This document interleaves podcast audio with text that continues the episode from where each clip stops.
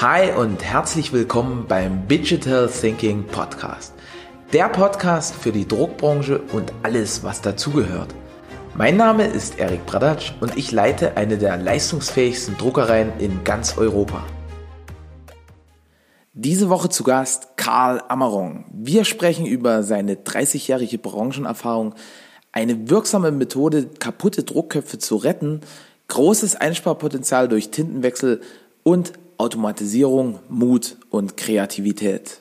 Viel Spaß!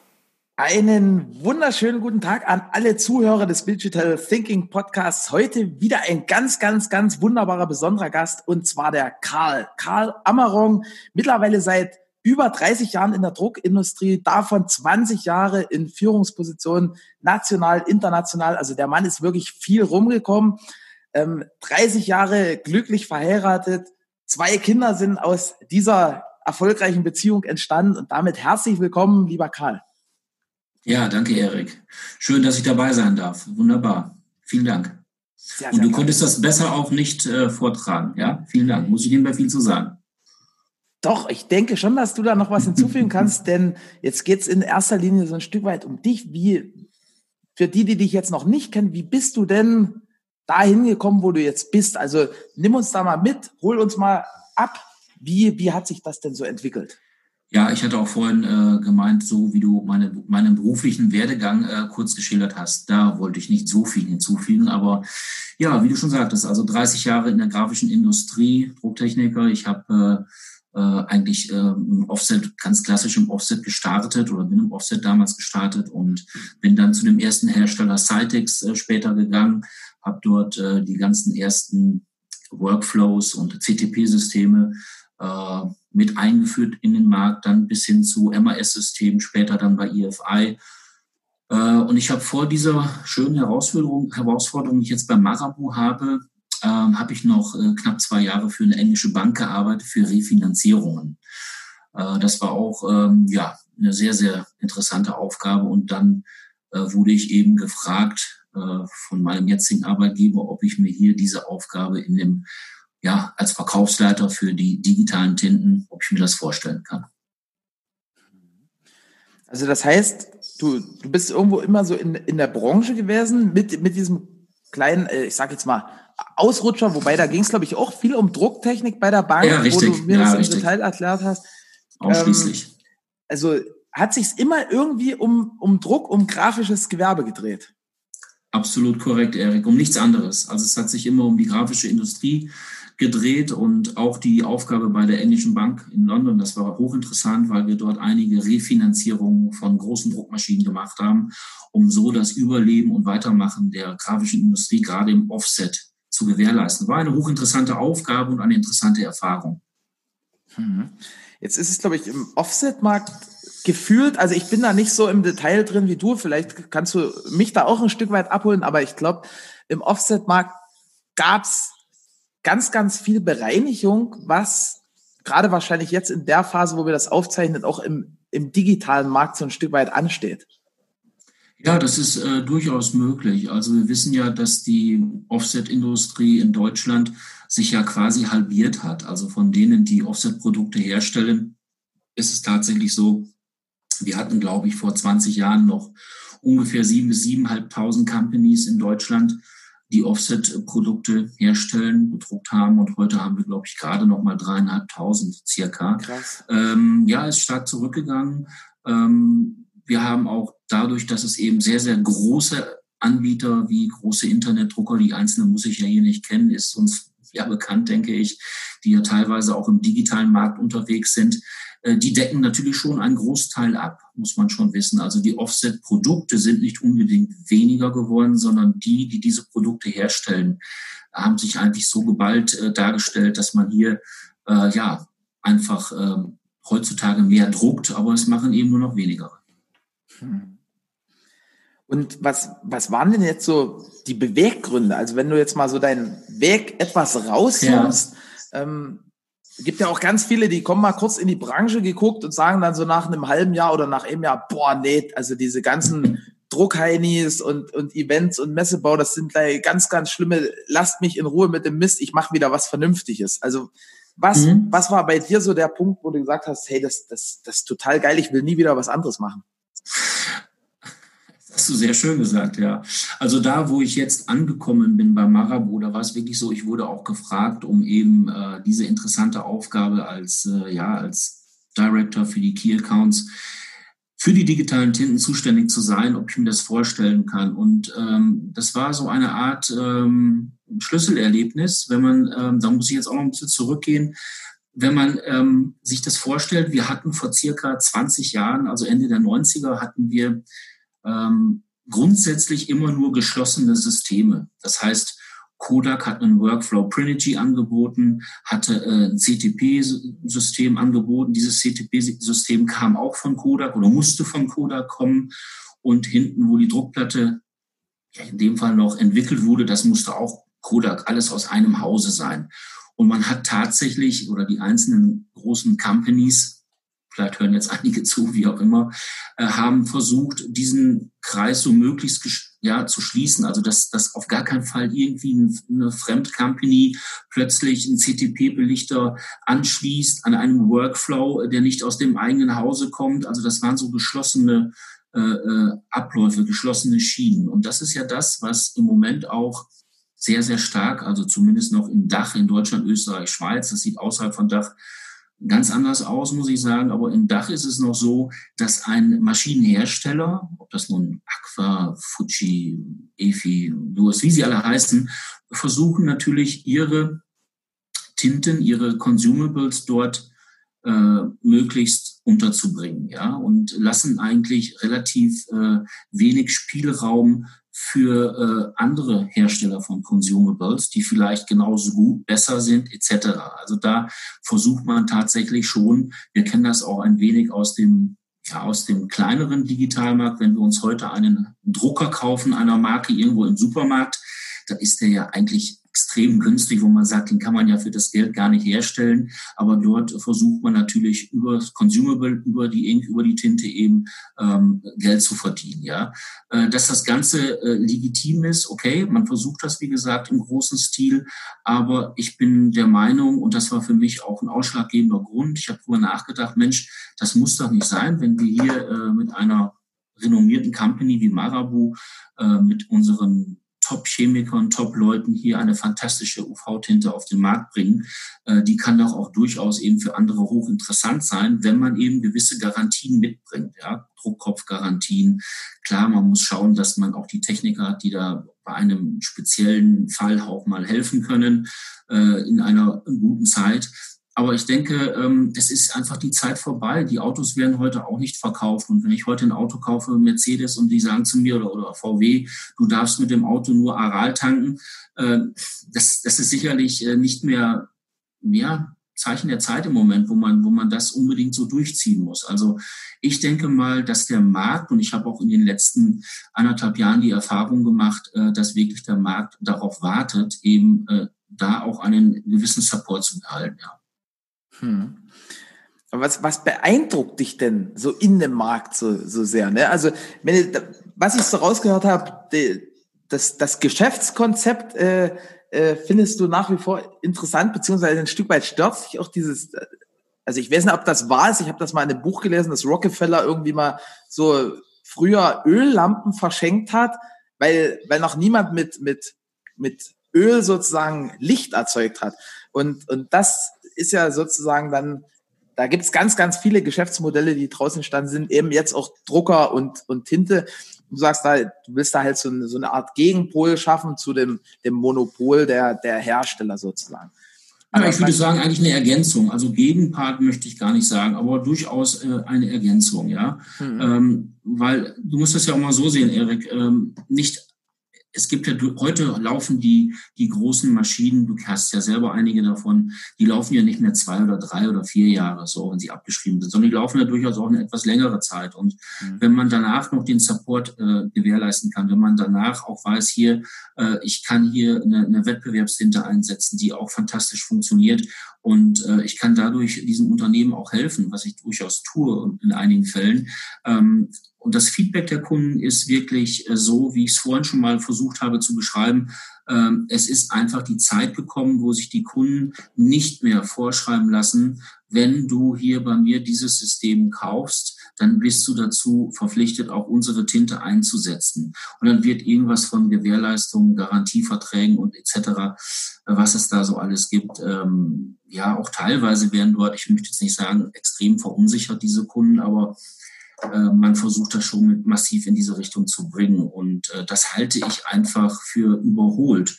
Und das ist durchaus eine sehr, sehr spannende Aufgabe und die treibt mich auch an, muss ich sagen. Ich habe in den letzten äh, 12, 13 Monaten wahnsinnig viele Installationen gehabt, die ich umgestellt habe auf unsere Marabu-Tinte. Mhm. Ich weiß, dass unsere Marabu-Tinte eine hervorragende Tinte ist, die ähm, in Deutschland hergestellt wird mit, mit allen äh, Möglichkeiten, Pigmente, die vielleicht äh, oder, oder Zusatzstoffe, die vielleicht äh, nicht so sauber sind, sauberer zu machen. Also ich behaupte mal, dass wir eine sehr, sehr in Anführungsstrichen UV-Tinte haben, die doch recht sauber ist. Und wir versuchen auch mit unseren äh, Chemikern äh, immer da die, ja, das Beste rauszuholen, wo es eben heißt, Mensch, da ist noch ein Stoff drin, den können wir vielleicht noch ändern. Wie sieht das mit dem Geruch aus? Können wir den noch ein bisschen optimieren? Ähm, und das ist eine, eine unglaublich spannende Aufgabe, weil dieser Markt auch sehr faszinierend ist, ja. Also besserer Geruch, made in Deu Deutschland, made in Germany. Made in ähm, Germany. Kurze Lieferketten. Ähm, ja. Richtig. Was, was, was sind noch so Punkte, die, die dafür sprechen? Du sagtest auch Techniker, habt ihr eigene ja, wir haben halt das ganze Spektrum. Also man kann heute nicht mehr irgendwie äh, herkommen zu einem Kunden und sagen, schau mal hier, äh, wie das teilweise auch Mitbewerber machen. Ich äh, machte hier den super Preis. Es geht da nicht immer nur um den, um den letzten Euro, den man äh, hier äh, ja, herauskitzeln möchte. Äh, das gesamte Paket muss passen. Das heißt, äh, allein schon, wenn man einen, eine, eine Umstellung dieser Tinte macht, man muss die passenden Gebinde haben. Die sollten möglichst so sein, dass sie auch äh, hervorragend in die Maschine eingefügt werden können. Ja. Wir, wir haben das, ja. Wir haben, wir programmieren unsere Chips auch selber, so dass auch diese äh, Maschineneinstellung relativ schnell äh, ja, eingestellt werden können. Also eine normale Umstellung heute bei einer großen Maschine, das liegt irgendwo bei zwei, drei Stunden, dann ist das erledigt, weil wir eben die gewissen Komponenten dazu haben. Und die Profilierungen, die, die natürlich noch dann anfallen, das braucht natürlich seine Zeit, aber das bieten wir an. Und das Gesamtpaket ist eben nicht nur, ihr habt hier unsere Tinte, sondern ihr habt hier eine Garantie. Wir können eure Köpfe spülen. Das heißt, äh, wenn äh, ein Kopf mal defekt ist, dann wird er nicht gleich ein neuer verkauft, sondern wir versuchen immer noch, ähm, die Köpfe zu spülen. Ich glaube, du hast da auch schon gute Erfahrungen mitgemacht, andere ja. Kunden auch. Äh, diese Köpfe werden wieder hergerichtet, so dass man da locker noch ein Jahr mitarbeiten kann. Da spart sich der Kunde eine Menge Geld, äh, zahlt das auch nur, wenn die Köpfe erfolgreich wieder installiert werden. Ansonsten, äh, ich glaube, die Quote liegt bei, bei 95 oder 90 Prozent, dass diese Köpfe anschließend wieder einsetz, äh, ja, einsatzfähig sind. Und das halte ich äh, im Gesamtpaket für sehr, sehr gut. Ja, eine Hotline, Reaktionszeiten, das muss man heute alles liefern. Und wenn man heute mit einer, ich sage jetzt mal Fremdtinte, obwohl wir ja auch für viele andere äh, entwickeln, äh, aber unsere sogenannte Fremdtinte darf nicht nur Tintenbestand sein, sondern das ganze Paket rundherum muss einfach passen. Und ich denke, das ist bei Marabu sehr, sehr gut. Hm. Gibt es denn da auch so ähm, Bemühungen in Richtung so, so richtig grün? Also ich weiß, ihr seid total also ihr seid ganz schnell so im Einhalten neuer Verordnungen in Sachen Reach und so, aber es gibt ja auch so, keine Ahnung, ich kenne mich da nicht ganz so aus, aber dass die Tinte trinkbar ist oder, oder halt die kannst du in, ins Kinderschlafzimmer hängen oder Lebensmittel verträglich oder was, was auch immer. Ne? Also habt ihr da auch so Forschung in die Richtung? Ja, natürlich auch. Also da forschen wir auch sehr stark. Und äh, du weißt ja selber, so wasserbasierende Farmen verhalten sich da natürlich schon ganz anders. Ja, Bei den UV-Farmen, klar, da sind einige Stoffe drin, da muss man wirklich genauestens überlegen. Man möchte ja auch nach wie vor äh, die UV-Qualität äh, weiter, die soll ja weiterhin äh, hohen Bestand haben. Äh, aber wir forschen da sicherlich weiter, gerade was Geruch angeht, gerade was Austauschstoffe angeht, äh, die noch grüner sind. Ähm, ich kenne das äh, von meiner damaligen oder schon etwas länger her, da habe ich äh, für die Firma Gallus in St. Gallen gearbeitet und äh, wir haben dort äh, viele äh, Systeme für die ja, Etikettier- oder, oder Verpackungsindustrie ähm, ausgeliefert. Und da war es sehr, sehr wichtig, dass wir, ich sage jetzt mal in der Schweiz, sagt man so schön, Nestle-konform, ja. Also dass die Produkte, äh, wo dann auch eine Flüssigkeit, die man trinkt, drin ist, dass da in keinster Weise irgendwelche Stoffe sich absetzen, die gesundheitsschädlich sind. Ja. Der Anspruch ist das natürlich, dass wir da möglichst auch im UV-Bereich ähm, weiter vorpreschen. Ähm, aber ich denke mal, das ist noch ein etwas längerer Weg, bis man da im UV-Bereich ähm, schon was hat. Im wasserbasierenden Bereich sieht das schon anders aus. Da ist man schon sehr weit. Man trinkt diese Tinte zwar noch nicht so schön, wie du das sagst, aber ähm, da hat man schon einen ganz großen Step erreicht. Toll. Und äh, ist das aber so, ein, so eine Art wichtiges Projekt? Also steht das oben auf der Liste oder ist, äh, sagt ihr, hey, wir, noch ist die Nachfrage im Markt nicht so intensiv oder, oder ist das was, was, was halt sehr priorisiert wird? Weil gefühlt, also es gab so ganz, ganz viele Jahre, da gab es so eine Art Greenwashing, ne, wo, wo ganz viel als grün platziert wurde, was, was im Endeffekt nicht grün ist. Also Stichwort so die ersten äh, Latexmaschinen von HP, die irgendwie so, also jetzt bitte keine Sammelklagen rausschicken, aber halt viel mehr Energie verbraucht haben, als die ganze Sache an sich wert war. Das heißt, eine grünere Tinte, aber die halt irgendwie mit, mit zig kW getrocknet. Und also Maschinen sind toll, ne, keine Frage. Aber das, das war halt so ein Stück weit verzerrt. Ist, wie, wie siehst du das? Weil bei unseren Kunden ist, wir haben jetzt ein neues Material, Ocean Tex, da, da wird so Meeresplaste recycelt und, und dann als so eine Art Displaystoff äh, wieder neu hervorgebracht. Und das kommt wahnsinnig gut an. Ja, also da bin ich voll bei dir. Es ist tatsächlich so, dass, äh, ja, dass, dass das immer mehr gefragt wird, ja, möglichst sauber zu sein, möglichst äh, wenige umweltschädliche Stoffe einzusetzen, möglich, möglichst wenige, wenig Chemie einzusetzen, die die umweltbelastend sein kann. Ähm, dass die Priorität ist bei im Hause Marabu sehr, sehr hoch, dass wir da möglichst weit vorne sind. Ich behaupte mal, dass wir das mit unserer Tinte auch schon äh, in gewissen Bereichen, da wir, sind wir wirklich weit vorne. Äh, aber es kann natürlich nie genug sein, logisch. Also äh, ich muss dann noch mal etwas schmunzeln, wie du vorhin schon sagtest, bis man das mal trinken kann, das Zeug, ja. Das wird man sicherlich, äh, da wird man noch viele Jahre brauchen, vermutlich. Aber ähm, ja, das ist eine, eine, eine Komponente von zwei Dingen. A, will der Markt das, ja, die Kunden möchten das, die möchten auch äh, sagen, hier, das haben wir möglichst sauber produziert und auf, auf wenig umweltbelastendem Material gedruckt oder recycelfähig, whatever. Und äh, so, ähm, ja, so denken wir beim Marabu auch. Und äh, da gibt es äh, täglich Meetings mit unseren Chemikern, mit der Abstimmung der Produktion, was man da noch verbessern kann. Hm. Stark. Jetzt äh, im, im, also aktuell befindet sich ja Deutschland beziehungsweise die ganze Welt in so einer Art Sondersituation, um nicht zu sagen Krise. Hm, deswegen, was war denn so in der Vergangenheit, wenn du so auf deine umfangreiche Laufbahn zurückguckst, die, die krasseste Krise und wohin hat sie dich denn schlussendlich geführt?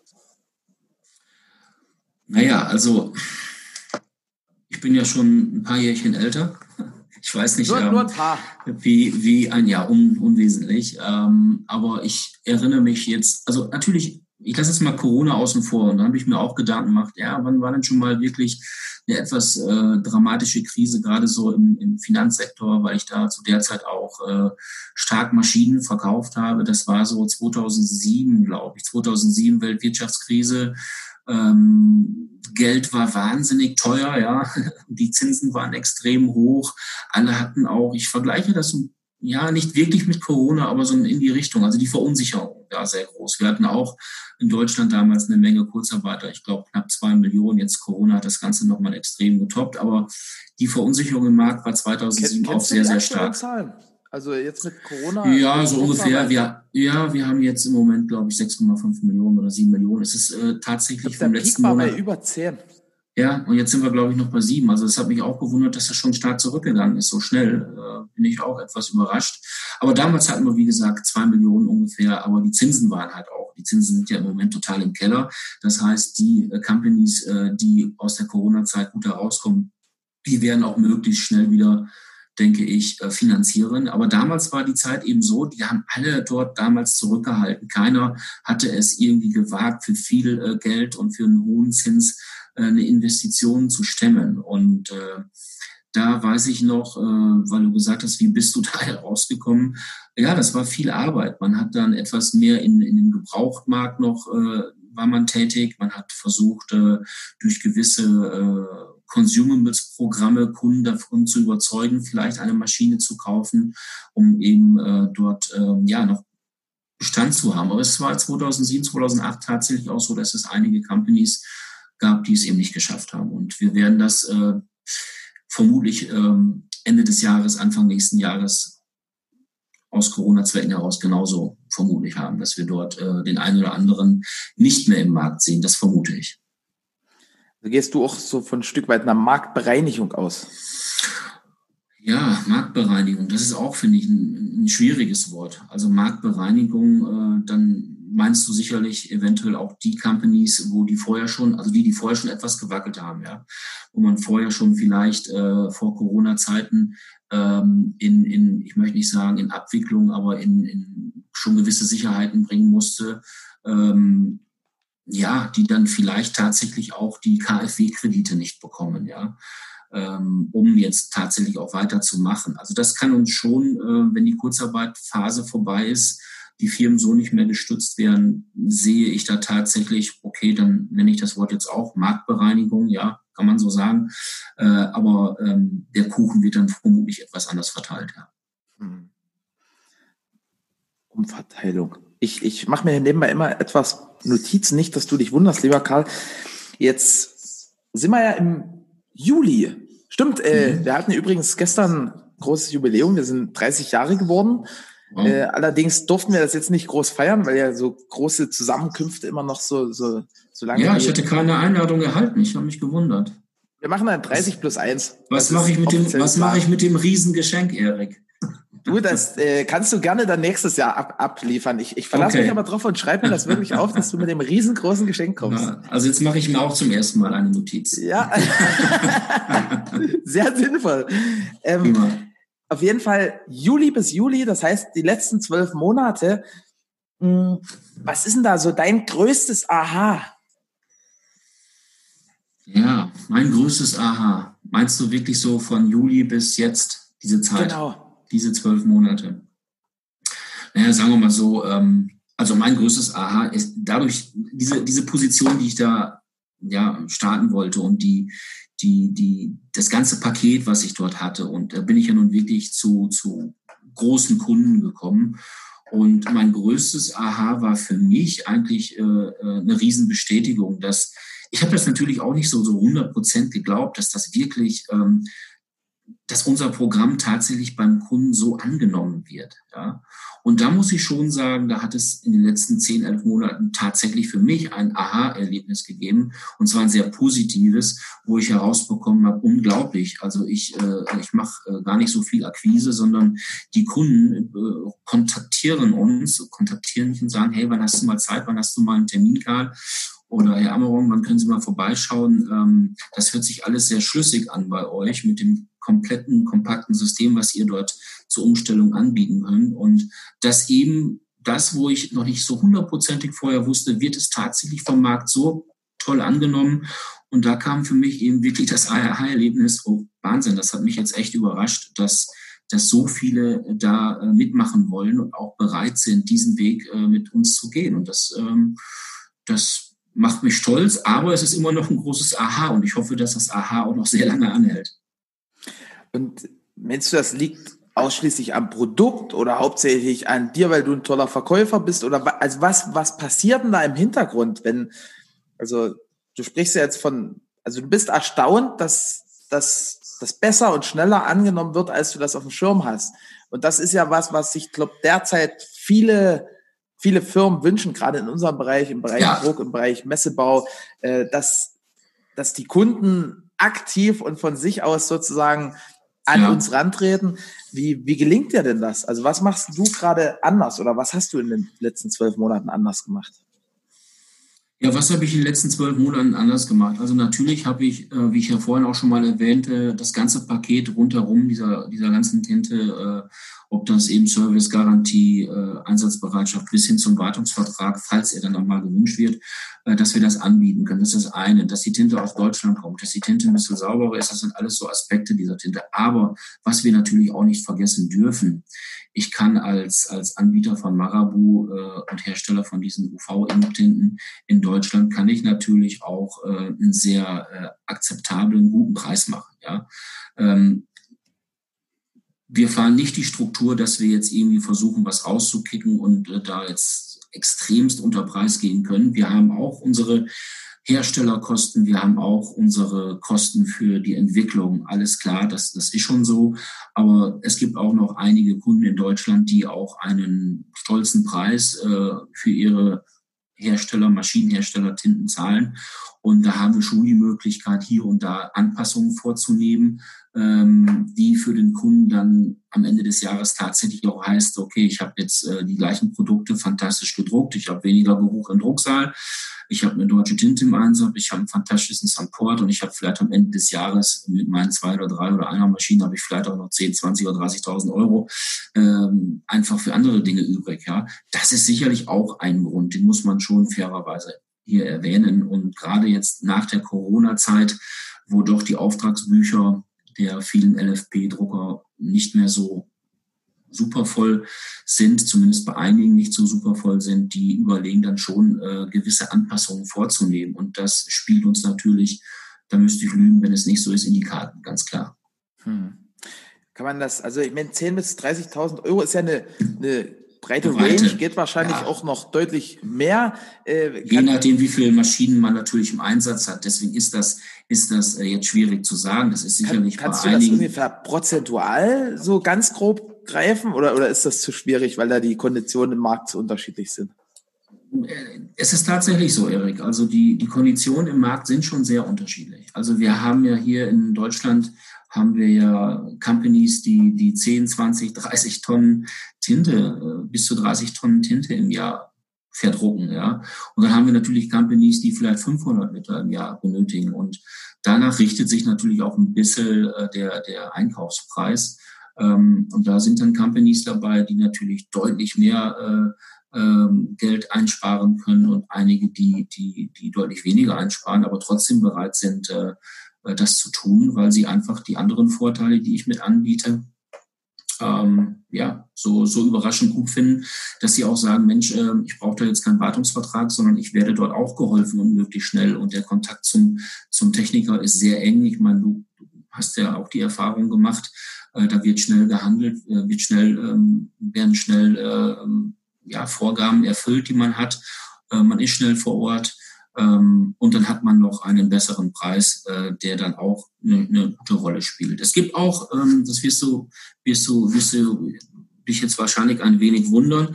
Es gibt aber auch tatsächlich Kunden, die selbst auch für Marabu äh, ähm, schon, ich sag mal, äh, Tintenpreise dort äh, angeboten bekommen oder gesamte Pakete, wo selbst wir sagen, also nee, äh, da sehen wir jetzt auch den, den, den Riesensinn nicht. Also das ja. gibt es auch. Die Range, die Range ist schon, ist schon, ähm, und nach dem Podcast werde ich wahrscheinlich einige Drohbriefe bekommen. Aber die, die Range, die Range äh, ist schon eine sehr, sehr große. Ähm, es ist nicht so, dass man heute äh, im Digitaldruckmarkt Tinte wie ein Stück Butter kauft, die irgendwo bei 500 Gramm zwischen 1,30 und 1,80 schwankt, sondern diese Schwankungen äh, bei Tintenverbräuchen und Einkaufen ist, ist schon teilweise äh, auch für mich immer wieder erschreckend. Ja. Hm. Stark. Wie, wie ist denn das so generell? Also ihr habt ja da auch ähm, als, als relativ großer Hersteller, also es gibt ja in Deutschland meines Wissens nicht so viele Tintenhersteller. Ähm, ihr deckt da ja auch einen großen Teil ab. Wie, wie, wie merkt ihr das so gesamtwirtschaftlich? Also vom Einbruch, also das, das ist, glaube ich, so bei den, bei den meisten Tintenfirmen derzeit der, der Fall, dass, dass, dass das ein Einbruch ist. Aber wie viel Prozent ist denn das? Darfst du darüber reden oder ist das zu, zu intern? Ähm, also ich denke, ich äh, hätte keine, also ich habe keine Probleme darüber zu sprechen, aber die äh, genauen wirtschaftlichen Zahlen ähm, liegen natürlich meinem CEO äh, Jörg Böder vor und äh, der hat die Zahlen, denke ich, ähm, dass wir natürlich durch ähm, ja, verschiedene Einschläge, wir sind ja weltweit auch aktiv, ja, wir haben ja noch in Paraguay ein Tintenwerk und ähm, so, wo wir den südamerikanischen Markt mit ab, auch mit abdecken. Hm. Ähm, und durch Corona-Zeiten, es fing so ein wenig in China an und ist dort ein wenig ist weniger passiert, ja, auch weniger Bestellungen, ganz klar. Da holen die jetzt gerade wieder ordentlich auf. Also es ist gerade so, dass man sagen kann, ähm, ja, ähm, der Einbruch äh, lag irgendwo, ich sage mal, bei zwischen 30 und 40 Prozent so in etwa, ja, in, in der tiefsten Zeit, ja. Äh, aber man muss auch dazu sagen, es zieht jetzt langsam wieder und Gott sei Dank gut an. Also die ersten, die ersten, ähm, ja, die ersten Länder haben wieder äh, mehr geordert. Wir hoffen ja auch, dass bald wieder die ersten Messen stattfinden, die ersten Veranstaltungen stattfinden. Es ist, denke ich, auch ein gewisser Nachholbedarf äh, mit Sicherheit da und äh, davon wollen wir natürlich weltweit auch profitieren profitieren. Und ich denke, ähm, wir werden gut gestärkt aus der Krise herauskommen. Äh, wir haben gewisse Maßnahmen intern getroffen, auch wie andere Companies das auch gemacht haben mit den gängigen Tools. Und äh, ich behaupte, dass wir hier äh, hoffentlich auch in der Automotive, wo wir ja sehr stark sind mit unseren Siebdruckfarben und mit den Kreativfarben, die wir ja auch noch haben, dass wir da gestärkt herauskommen.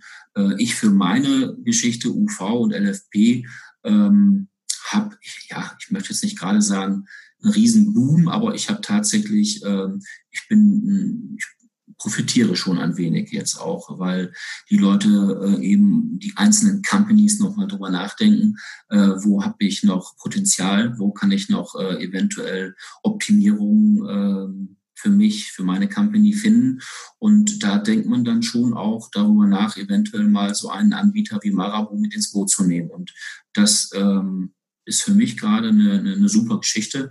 Und ich hoffe, dass wir da auch bis Ende des Jahres so stark wachsen, dass auch unser Team noch größer werden kann. Das ist mein Ziel. Das heißt, die Wechselbereitschaft im Markt ist jetzt durch, durch die Marktbedingungen deutlich mehr gegeben als zuvor. Das kann man teilweise so sagen, ja.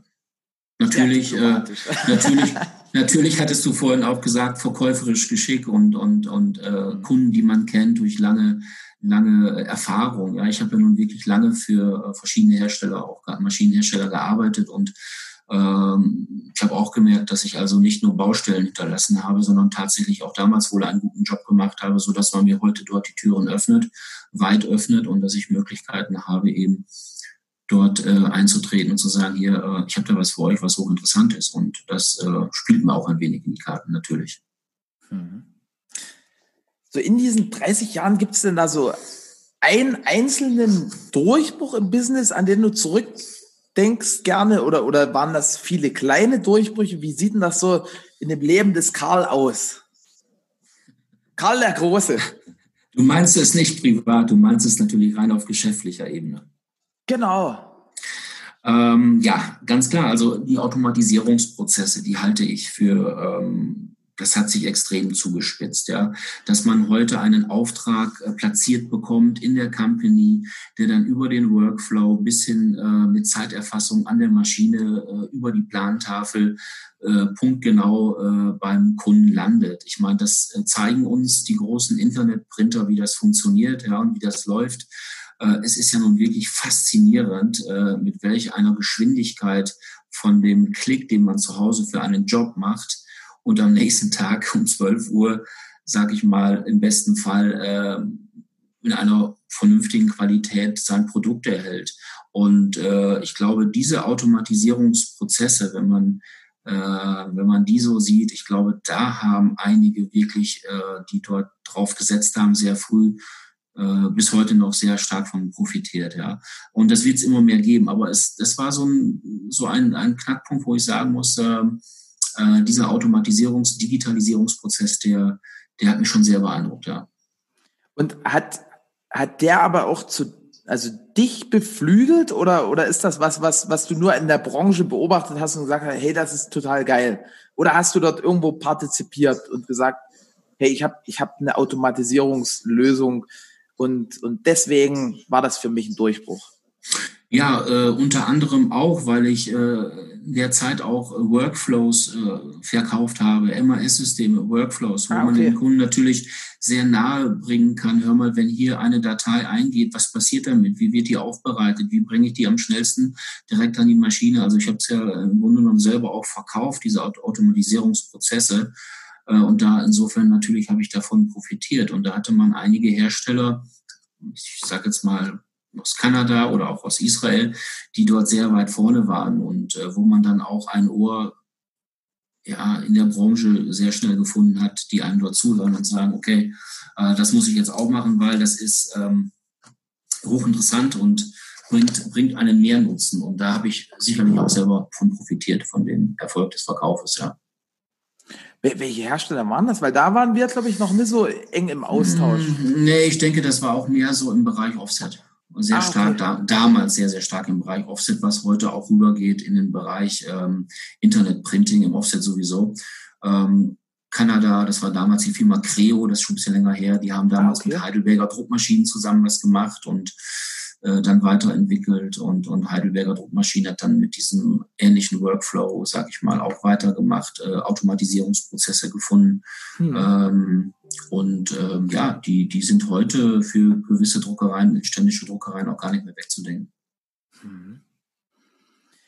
Gibt es denn auch so Automatisierungsansätze oder, oder so Workflows, Arbeitsabläufe, die, die du für dich nutzt? Also wo du sagst, hey, äh, bei mir ist auch sind auch gewisse Sachen automatisiert und standardisiert oder, oder hast du sowas nicht?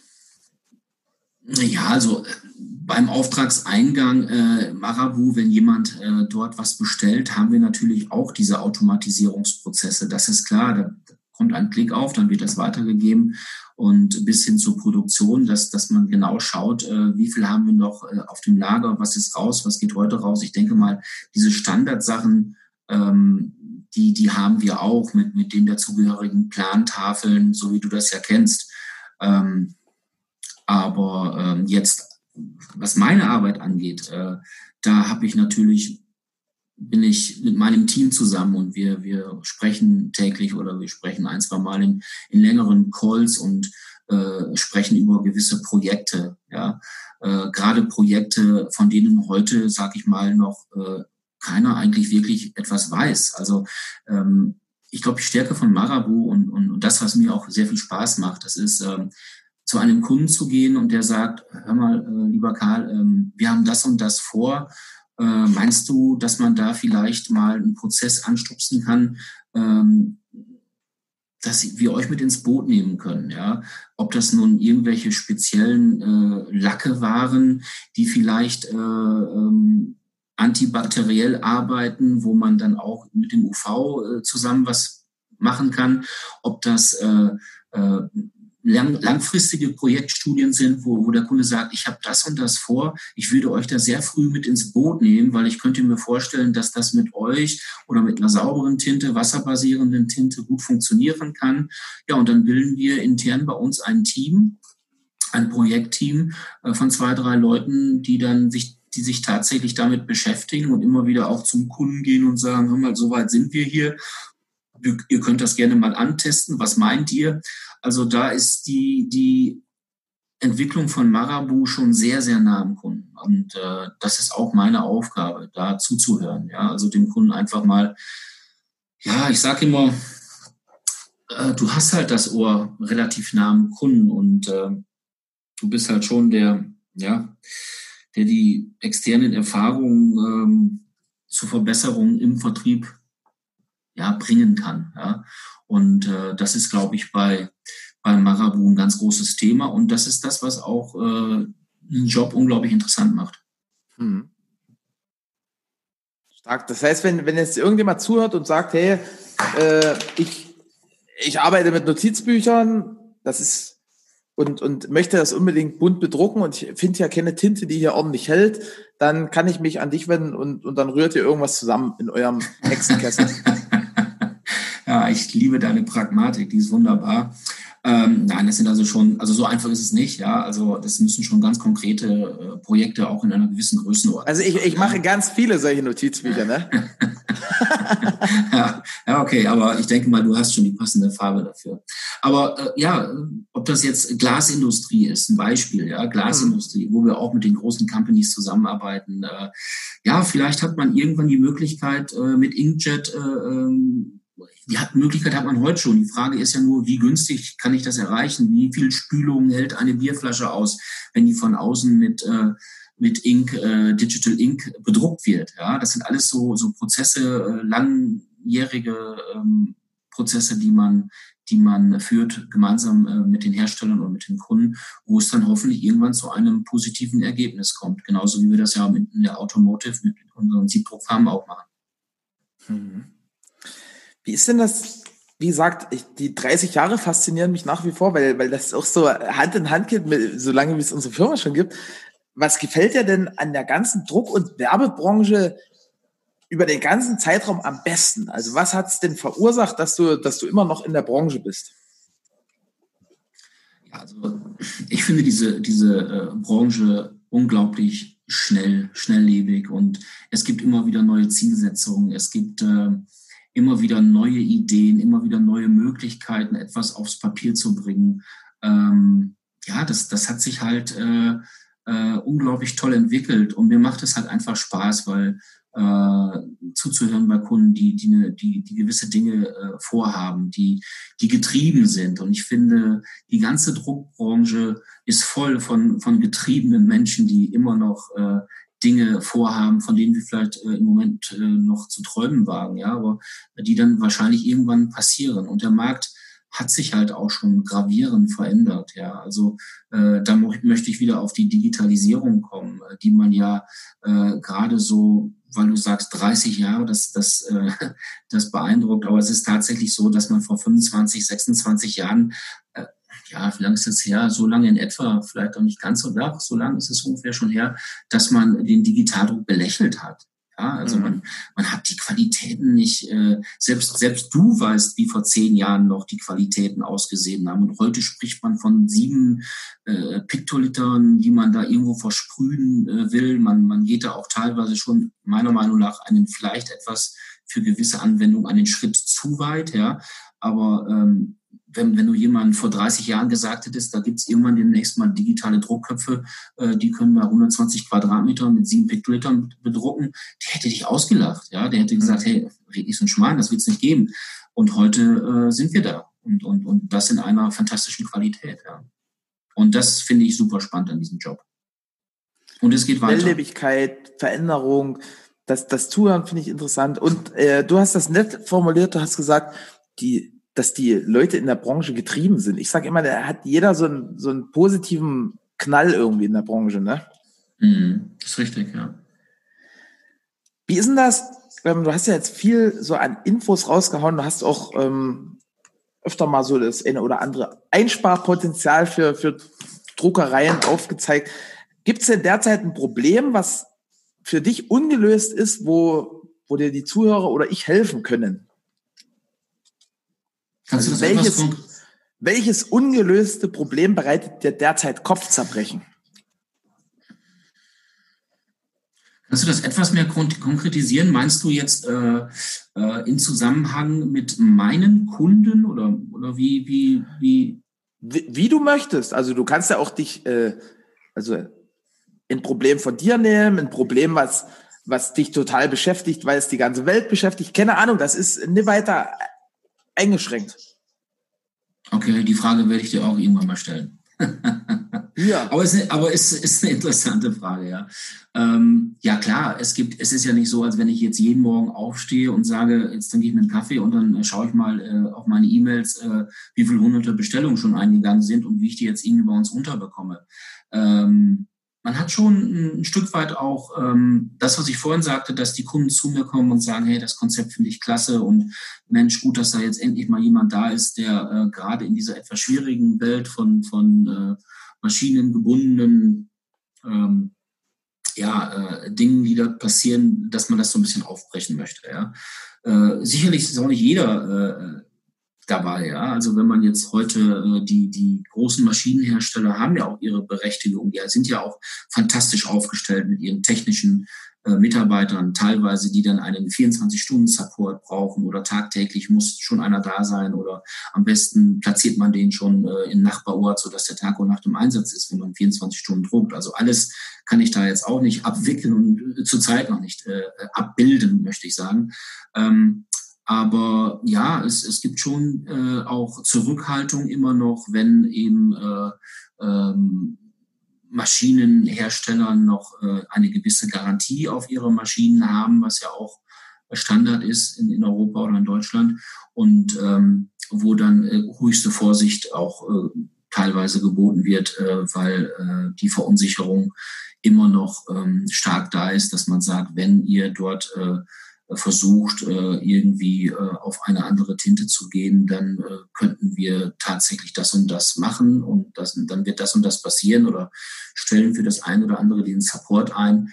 Ähm, da wären schon Kunden teilweise auch ähm, etwas verunsichert, ob das nun fair ist oder nicht fair. Ich meine, das gesamte Konzept ist ja auch so ähm, konzipiert, dass ähm, diese Maschinen auch mit deren Tinte äh, immer in Testläufen waren und äh, es gibt ja auch äh, durchaus LFP-Druckmaschinen, äh, wo wir jetzt keine passende Lösung haben oder, oder das vielleicht aus strategischen Gründen nicht unbedingt machen möchten. Ja, das ist auch der Fall. Aber mh, hm, das, was mir nicht so ganz gut gefällt, ist, dass teilweise hier genauso wie früher versucht wird, ähm, äh, die Unsicherheit beim Kunden so hin, hingehend äh, zu bringen, dass man sagt, äh, ihr könnt das machen, wir verkaufen euch was ganz Tolles, aber dann bitte sehr müsst ihr euch auch die nächsten sieben, acht oder zehn Jahre mit uns gehen. Und äh, da weiß ich nicht immer, ob das der richtige Weg ist. Das habe ich damals ja selber auch so irgendwo nach vorne gebracht, aber mh, hm, da ist schon ein Nachdenken auch gekommen. Und ähm, ich habe das Beispiel vorhin genannt. Äh, ich bekomme bei bei Volkswagen oder bei Mercedes oder Porsche oder Audi oder noch viele andere, die ich jetzt nicht nenne, äh, bekomme ich auch den Support, ob ich bei Aral, bei Jet oder bei einer No-Name-Tankstelle Benzin einfülle. Ja, dann bin ich äh, dafür verantwortlich. Wenn ich äh, Diesel statt Super einfülle, dann bin ich persönlich dafür verantwortlich, dass der Motor nicht mehr in Ordnung ist und dann äh, regresspflichtig, ja. Aber man muss da ähm, teilweise, also die Zusammenarbeit von den großen Herstellern äh, mit, mit Fremdtintenherstellern, die ist nicht unbedingt so extrem gut gegeben, ja, das muss man schon sagen. Außer man hat äh, eigene Projekte, wo man zusammen forscht. Das ist natürlich dann, steht auf einem anderen Blatt Papier. Wobei es gibt ja ganz verschiedene Kaufmotivatoren. Ne? Also meine Angst und Unsicherheit ist halt einer, der funktioniert. Der funktioniert auch in anderen Branchen noch super toll, zum Beispiel Versicherungen. Ne? Also wer, wer schon mal mit einem Versicherungsvertreter gesprochen hat, der, der weiß, dass das super funktioniert. Aber äh, im Endeffekt geht halt auch das Gegenteil. Ne? Also das, ja, ja, das ist richtig. Also das habe ich auch schon oft erlebt, dass dann tatsächlich die Kunden sagen, also wenn du da so jetzt kommst und überhaupt nicht kooperativ bist, dann lassen wir es gleich. Oder du hast das letzte Mal bei mir überhaupt einen Deal gemacht. Ähm, nochmals, es ist ja nicht bei allen so, aber du hattest ja auch gefragt, was mich da manchmal so etwas mhm. irritiert. Mhm.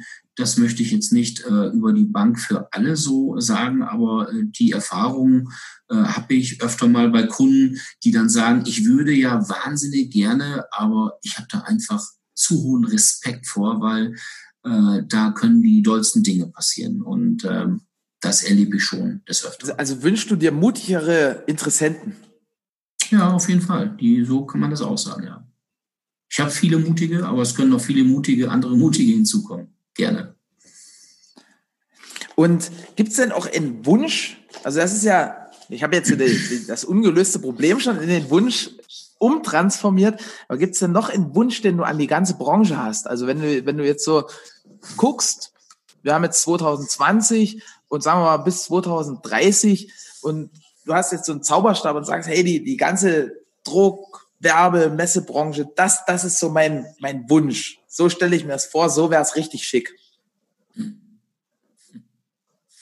Ja, Wunsch. Ähm, also ich denke mal, dass, dass es mein Wunsch ist, dass die, dass meine Kunden immer nach links und nach rechts schauen und immer äh, gewisse Dinge einfach abwägen können miteinander. Ja, also ähm, man soll sich genau überlegen, was man zu tun hat. Ja, also ich sage mal, wenn ein Plan jetzt nicht unbedingt direkt funktioniert, ähm, dann kann man oder dann sollte man diesen Plan ändern. Ja, aber man sollte nach wie vor das Ziel sehen. Ja, also äh, ich denke mal, die Flexibilität ist heute äh, gewünscht und das wünsche ich mir auch, dass alle Companies weiterhin äh, nach links und nach rechts schauen, äh, äh, weiterhin offen sind für neue Ideen, um an ein Ziel zu kommen. Ja, wie man da nun hinkommt, da mag ich das sehr, wenn man da möglichst kreativ vorgeht. Und ja, das ist ein, ist ein Wunsch, den ich habe, dass das noch bei vielen anderen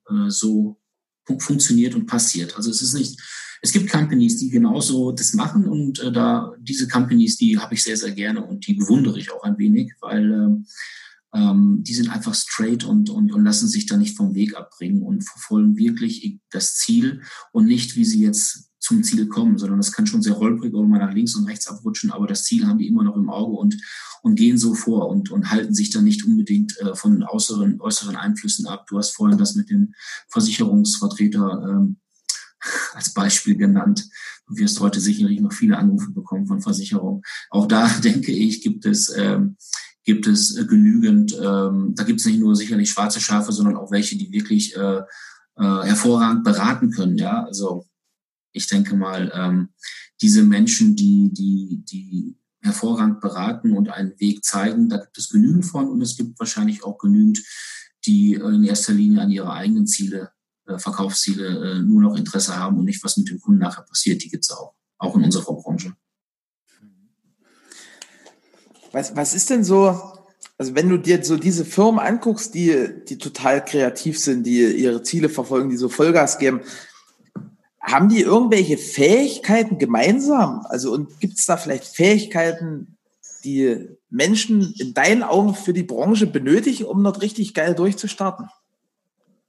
Ideen, Mut, wahnsinnig viel Mut. Man muss was riskieren, ja. Man muss auch irgendwie einen Pool haben, wo man sagt, ich mache das jetzt einfach und ja, vielleicht auch schon mal, ähm, vielleicht muss auch schon mal ein Scheitern da gewesen sein, um noch verstärkt aus dieser Geschichte herauszukommen. Also wenn man mal einen Fehler gemacht hat, heißt ja noch lange nicht, dass man dann nachher tot ist, sondern ähm, eben auch mit viel, äh, mit viel Kraft, äh, dort wieder herauszukommen und neue Ziele verfolgen. Also, also Mut ist für mich ein ganz äh, wichtiger Begriff hier und äh, äh, vorausschauendes Denken auf jeden Fall, äh, was man da mitbringen muss. Und äh, diese Companies, die das machen, die sind in der Regel auch äh, sehr erfolgreich. So habe ich das ich zumindest mit. mitbekommen. Ja. Also ich glaube, Ideen ist da ganz, ganz stark ja, und, ja. und wer sich eine also zumindest die Prozesse dauernd neu erfindet, geschweige denn von Produkten, ist eigentlich so, so eine Art Garantie fürs Scheitern. Und, und deswegen kann ich da voll mitgehen. Ja, es Jetzt gibt viele, es gibt viele Beispiele, Erik. Ja, es gibt viele Beispiele, bist schon durch mit der Zeit. Ja. Es gibt viele Beispiele, ich könnte mich ewig äh, mit dir darüber unterhalten. Es, es gibt viele Beispiele, wo man, äh, wo man, äh, wo Kunden eine, eine, eine Idee verfolgt haben und dann äh, belächelt worden sind. Also wirklich alle so, hey, was macht denn der da? Was ist das für ein Kasper? Ja? Was macht der denn da? Um Gottes Willen, das macht man doch so nicht.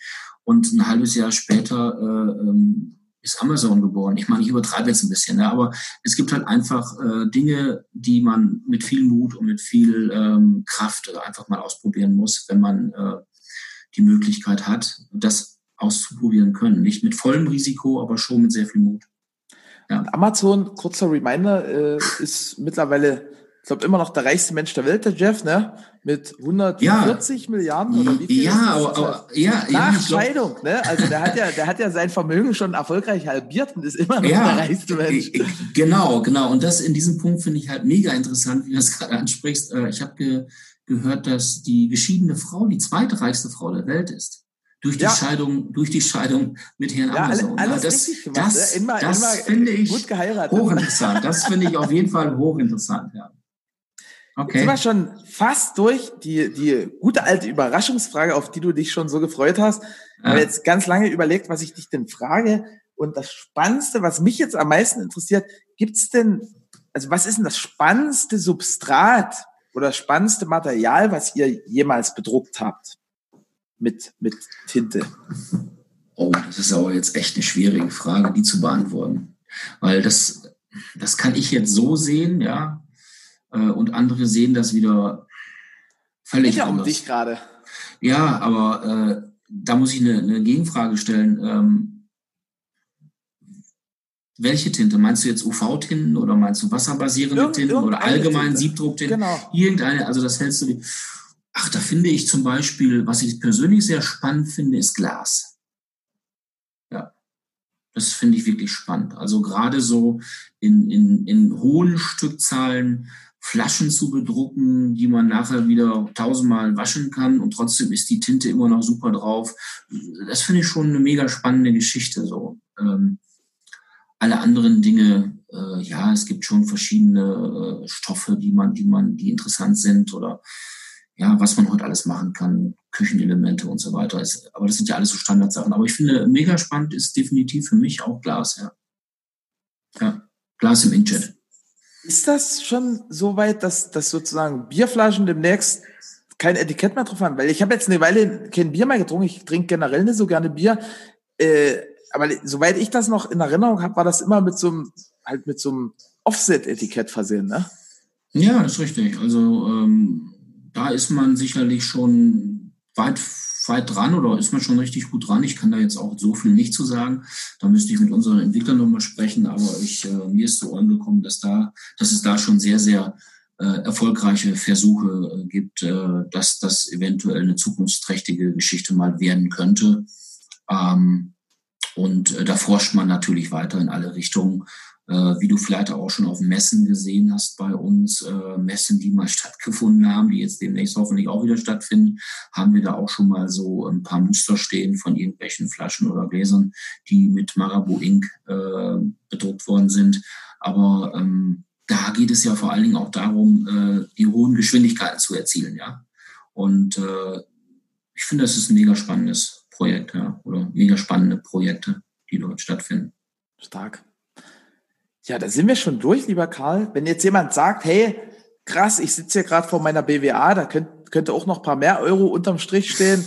Wenn jetzt jemand sagt, boah, meine Tinte, die, die stinkt wie Sau, das, der, der Nachbar beschwert sich die ganze Zeit. Oder wenn jetzt jemand sagt, boah, servicetechnisch fühle ich mich nicht so toll aufgehoben, wie es, wie es, wie es denn sein könnte. Wie kann er oder sie denn mit dir am besten in Kontakt treten?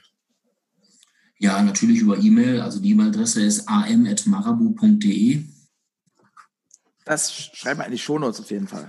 Ja, am.marabu.de oder einfach telefonisch über unsere in TAM befindliche Company und nach meiner Person fragen, dann äh, die, die Telefonnummer, mich. die kannst du mir auch nochmal zusch zuschicken, pack mal auch mit in die Shownotes rein. Ja, die packe ich dir und die kann ich dir auch jetzt geben, aber wenn du möchtest, schicke ich sie dir einfach zu. Einfach zuschicken, packen wir in die Shownotes mit rein. Genau. am.marabu.de. Dann gehört dir der, der letzte Satz und da sind wir schon durch, lieber Karl. Ja, Erik, also vielen Dank, dass ich hier äh, mich äußern durfte im Podcast. Ich hoffe, ich habe niemanden hier verletzt oder habe äh, äh, völlig äh, ja, jemanden an die Wand äh, gesprochen. Das war nicht meine Absicht. Es war mir ein wahnsinnig großes Vergnügen, äh, diese interessanten Fragen zu beantworten, beziehungsweise äh, ein wenig über unsere Geschichte und unser Produkt zu erzählen. Und ähm, ich finde das, was du machst mit deinem Podcast, ähm, unglaublich spannend. Äh, ich bin wirklich ein begeisterter Zuhörer und wünsche dir, dass du auch für die Zukunft dann auch hochinteressante Gäste bekommst, damit ich äh, da weiterhin spannend zuhören kann. Das würde mich freuen und viel Erfolg damit. Das wird auf jeden Fall so werden. Da möchte ich mich nochmal anschließen. Also wenn jemand sagt, geil, das war spannend und ich brauche noch mehr spannende Gäste hier, wenn ihr Empfehlungen habt, auf jeden Fall ein Podcast at texe.com schreiben. Damit vielen, vielen Dank an alle Zuhörer. Vielen Dank an dich, Karl. Und noch eine wunderbare Woche für euch alle. Die wünsche ich dir auch, Erik. Bis dann, mach es gut. Tschüss. Ciao. Ich danke dir fürs Zuhören und deine Zeit. Wir freuen uns, wenn dieser Podcast deine Welt ein Stück bunter gemacht hat. Du kennst einen Experten, der unbedingt in diesem Podcast zu Wort kommen muss? Super. Schreib uns gerne eine E-Mail an podcast.texit.com. Ich wünsche dir einen fantastischen Start in die neue Woche und bis zum nächsten Montag.